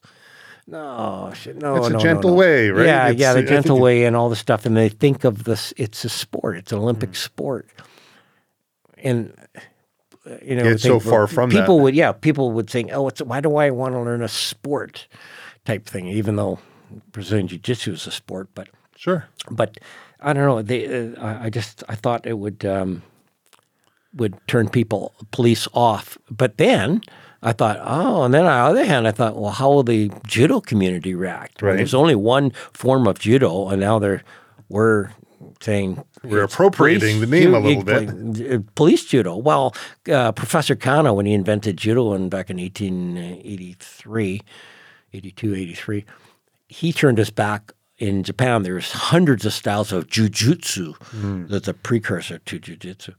And uh, he turned his back on all those and saying, "No, I want to create a, I want to create something that uh, he was a high school teacher, and uh, and he he wanted to teach. Um, uh, we, we didn't even call it a sport back in those. He wanted to teach something that school kids could learn, and his essence was to create a better citizen, make them a better. It's polishing the mirror to make a better person. You can see yourself more clearly, and and be be a decent human being. Well, if uh, Professor Kano were alive today, he's saying, well, then the judo people, if they had said, "Oh, professor, they uh, they've you know they've um, bastardized judo." Oh yeah, what did they do? Oh, they're trying to make better police officers using superior technique, and uh, and part of their grading uh, concept is that they have to do a proven history of uh, volunteerism, and uh, and yeah, they're not yeah they're trying not to hurt people, and they're trying to be you know. yeah, so what's your the point? mirror. What's your point? Yeah, sounds sounds good. So he would be clapping if he were alive today. I guarantee, because I know there's I know f- uh, four eighth degree black belts. That's about as high up as you can get. You might see a ninth dan floating around, but uh, but so I know four personally that love the concept of police judo. They loved how we've used, and they're proud that the word judo is in our new martial art of police judo. They actually appreciate because they can say, ah, look at uh, police are using our the basics, it. basics, yeah, uh, yeah, and, and these eighth degree black belts. They, they're interested in they're going to buy this, but they're, they're interested in this book Right. because they, uh, people often come to them saying, "Well, we want to learn something that's practical, like self defense." Because it's all stor- uh, the heavy duty people are all um, immersed in sports aspect, and then somebody says, "Oh, we want to learn the the street applications of this stuff," and the little weak on that, and then going, "Well, look at this." It's right here. So, they've they've taken the street out. They've taken the basics of judo and they've made it into the street applications, which reminds me of another story. Again, I was minding my own business in uh, Puerto Vallarta, and uh, I sent Toby uh, an email saying, I, I, I just before I left, I, I read um, an article. I wish I had saved it in a newspaper about a fifth degree black belt in karate. He was pushing his uh, daughter in a stroller, went into a bank, and realized that there's a bank robbery going down. So he grabbed the guy at the teller in a headlock, and he said uh, in an interview afterwards, he said, "If the guy, if the second guy hadn't pepper sprayed me, I would have beat the shit out of all three of them. The last guy had a gun. Hmm. And rather than being contrite and saying, "Oh my God, I put my daughter in danger, anybody else in the bank in danger," I got into something. I didn't see the big picture. Uh, hmm. I didn't know what I was doing. Why, why, would I have a 180 pound anchor in my arm? And hmm. and I, I didn't know how to defend against the pepper spray, and I didn't even see the third guy. Or, you know, it's like, God, I'm glad. I'm so glad things worked out. But he was he was saying he would beat the shit out of all three of them if that things being a little differently. Mm-hmm. Oh, like this uh, contestant number one, are you ready? Contestant number two, you're ready. Contestant number three, you ready? Mm-hmm. Head to me. Okay, let's fight. Mm-hmm. He would have beat the shit out of all three of them. I'm positive. Sure. If no gun, no pepper spray, maybe. You know, but unfortunately, the bank robbery wasn't a sanctioned event, a sporting event, and and I thought, what an idiot! Rather than being contrite, you know, and I saying that guy needs to be street proofed. He's confusing sport and street, which is a, a deadly error to me. So I, I typed to Toby. I said, oh, we should do uh, we should put on a course of street proofing your martial art. Doesn't matter what it is. Come to us, and um, we have the expertise in using force in terms of actually applying it, about knowing the law, yada yada. And then three weeks later, uh, Joel Johnston, uh, he's a retired sergeant. Yeah. Uh, yeah. So yeah, he was a use of force uh, expert. Yeah. Uh, still is. Uh, and uh, he said, uh, I know a fellow from um, uh, this organization, a karate organization, and uh, they're looking to to teach us to teach them uh, self defense techniques for because uh, their instructors are teaching self defense for women, but none of the instructors these are fifth dans by the way and up none of them have been in a street fight, and so I, I'm not sure if they're teaching them what's practical or what's effective Right. or whatever. And I went, Good for I them for coming. Yeah, exactly. Yeah. for seeing that. And I said, well, no, we're not. I, I said, I don't think we should be teaching these guys uh, what to do because they're going to karatecize whatever we teach them, and they should. We should. They should probably, if they're training a certain way, they should probably uh, fall on their strong points rather than trying to learn ground fighting or throwing. Uh, might be a bit much. So maybe there's things, just simple things they can do, like don't kick to the head because Right. you're off balance. You, Second you your got the leg. your leg can get grabbed. Uh, you know, uh, instead of uh, you know punching to the head with a closed fist, palm heel strike, so you don't Mm-hmm. break your knuckles. You know, you know the bases hit the hard to bases- soft, soft hard, to hard. yeah, hard hard parts of your body, the soft parts of their body. This Mm-hmm. awareness, um, which is ninety percent of the um, self defense game. So. Um, so he said, oh, "Okay, so well, we we uh, uh, to- he, the head of the organization put it to the uh, all the karate schools, different styles, and saying uh, we want to do this, and uh, they got their nose out of joint. What police judo is going to teach us how to sort of you know fight, uh, you know. So and then there's like some pushback because they were getting um, money from the gov- government Right. agencies, so they had to put it into open tender so that they're not just hiring their friends. Right. So they did. And I said, I said, if you find that me, Toby Hinton, and Joel Johnston, if you find somebody who's like Toby and I started police judo, new martial art. We both have uh, me, Joel, and Toby probably over 70, 80 years of policing experience, probably over 125 years. Um, I got 50 years of martial arts experience alone, like over 100 years of, uh, say, martial arts background. Joel's an expert in use of force. I- I mean, Try and find this- Yeah, yeah, yeah. And, and I was a, you Yeah. know, he's a prohibited weapons uh, expert, and I said if you can find, and we've been in um, scores of street altercations. If you can find somebody with those qualifications, you hire them. And he used to apologize. Oh, I'm sorry. I just know I gotta. I just gotta. You know. Kowtow to these guys, um, and uh, so, anyways, they had ten, you know, highly competent martial artists um, come in for their interviews. I can do this. I, I can do this. This is my qualifications, and I've taught self defense for women and other things and all this stuff. And they got trained provincial champions or Canadian champions or whatever. They do all this, and they hmm. asked them all one question. You know what that question was? Have you ever been in a fight? That's right. Ever been in a fight? And they said all all ten of them said no. So we got the contract. There you go. but you know, but he- those ten who came in for the interview, they need to be street proofed because mm-hmm. they don't get it. Mm-hmm. They're saying, "I've got, I've watched videos, I've been in the dojo, and I've done martial arts techniques, mm-hmm. and um, yeah, I'm pretty good at it." And going, yeah, but how about when the guy's biting you in the arm, you're doing neck restraint, and the guy bites you in the arm, or number two guy's kicking you in the head, and uh, uh, you're putting neck restraint, and he's pulling out a knife and stabbing you in the guts. You know, it's like, How's it yeah, working out? Yeah, how's that working for you?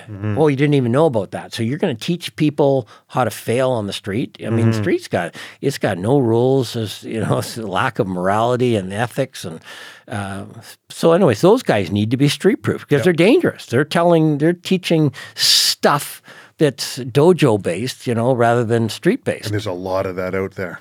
There really is. Oh yeah, well you you've seen it yourself. I mean, Sure. you, all your viewers too have probably Sure. seen guys teaching gun defenses and knife defenses, and and they're just so bad, and I'm, or handcuffing even. I'm just going. Scratching your head. How can they yeah. do that? Yeah, I was- watching one video, and the guy was putting on a pair of handcuffs. Honest to God, he I think he had them both on in a second, one second. It was like hmm. like that. And I'm going, holy crap! Hmm. But I just going, what a useless skill. And I can tell you that the guy who's doing that without I didn't know his background, mm-hmm. he's he cannot be a police officer. No officer would spend any amount of time doing something that's uh, totally useless in, in for realistic and practical purposes. Yeah. So you had to have your hands exactly spaced this much apart. You had to have, Come in you know, yeah, and you have that thing. and you think- but- but It's like uh, it, it was like it was uh, totally a useless skill, but it was imp- it was impressive. Impressive saying, as all but get it's all the guy saying, "No, I'm not putting my hands behind your back." Raises his hands up. Then what? Right. That your, technique is, is, is, is it's like bending over at the waist and doing all this stuff. Uh, if he's doing that, then get him to put the handcuffs on himself. So it's like, uh, here's here's a useless skill that no one will ever use, Hmm. and uh, practice it. Well, It's dumb. Well, I'm looking at the time here, and I want to make All sure right. that we're um, uh, still got the listeners uh, from A Sure, to they haven't nodded off uh, Um, third rum of coke into it. There you go. um, is there anything else we should be covering before we wrap it up? Oh, geez, uh, you're gonna have to have me back for a few more um, podcasts because I get I get so much to talk about. I There's I, some stories I want to ask you about. I told you at the at the get out that I asked around a little bit if anyone had any stories, and they're like Al Arsenault, yeah, I got some Al stories. It's like okay, let's hear them. And everyone went quiet. So you Well, have some they friends know I'll out track there, them down. No, I'll know, I'll know I'll track them down, and, and They know you'll I track can, 'em I down. can kill them with an eyelash, or uh, I know more ways to kill them than they know how to die, or I'll hit them so hard they'll be the first person in heaven in a wheelchair type of stuff, you know. but uh, yeah, I know I'm slowing down. They'll probably catch me when I'm 80, and they'll stick They'll- stick stick my cane through my uh, wheelchair spokes and have their right. way with me. But uh, but I'm uh, uh, yeah I've. I've got a bit of a reputation. Uh, if you dig down deep enough, uh, you know, uh, I've been Toby and I invariably been called renegades or cowboy cops, and the Yeah. the uh, and the um, journalist is all happy and they, they screwed us around. And we're, we're Toby and I are high fiving each other. You know, it's like, wow, this is good. they think they're ruining our, our careers, but they they don't they realize that we enjoy the notoriety. Sure. And uh, yeah, so we we stepped out of the box. We were thinking. Uh, you know, um, thinking ahead, thinking differently, and uh, it hasn't been an easy road. Like say, having a ma- previous mayor wanting us uh, both Right. fired and all stuff. So we've we've done a lot of innovative um, things in terms of educating uh, youth through Odd Squad and and uh, educating police through police judo and it's been a, um, a bit of a struggle, and it hasn't been easy all the time. But uh, I think that uh, after t- Odd Squad, like I say, we just finished our 25th year anniversary gala, and so obviously we're doing something right there. And Totally uh, worth police it. judo is, um, you know, 2010 plus. Uh, uh, getting getting in there, and the, Yeah. the roots go back decades absolutely and um, worth but it. uh, so we must be doing some things um, right and um, yeah so it's uh, I, I got a million stories I you know I've been around the world a few times and Yes, uh, you have. around the block for sure Uh, I'd love to dig into those as Yeah. well. I I really really appreciate you coming on to share those stories and the the comprehensive joint locking techniques in the book that you've put out. And it's uh, I'm not all the way through it, but I've gone through a good portion of it. Uh, very well worth it. Anybody out there that's on the fence, uh, get it. It's worth the money. There's techniques in there that will help you out, whether you're law enforcement or not law enforcement. Uh, definitely go pick this book up. oh appreciate it yeah thank you thanks Al- for having me here Thanks so much for being on the Silvercore podcast.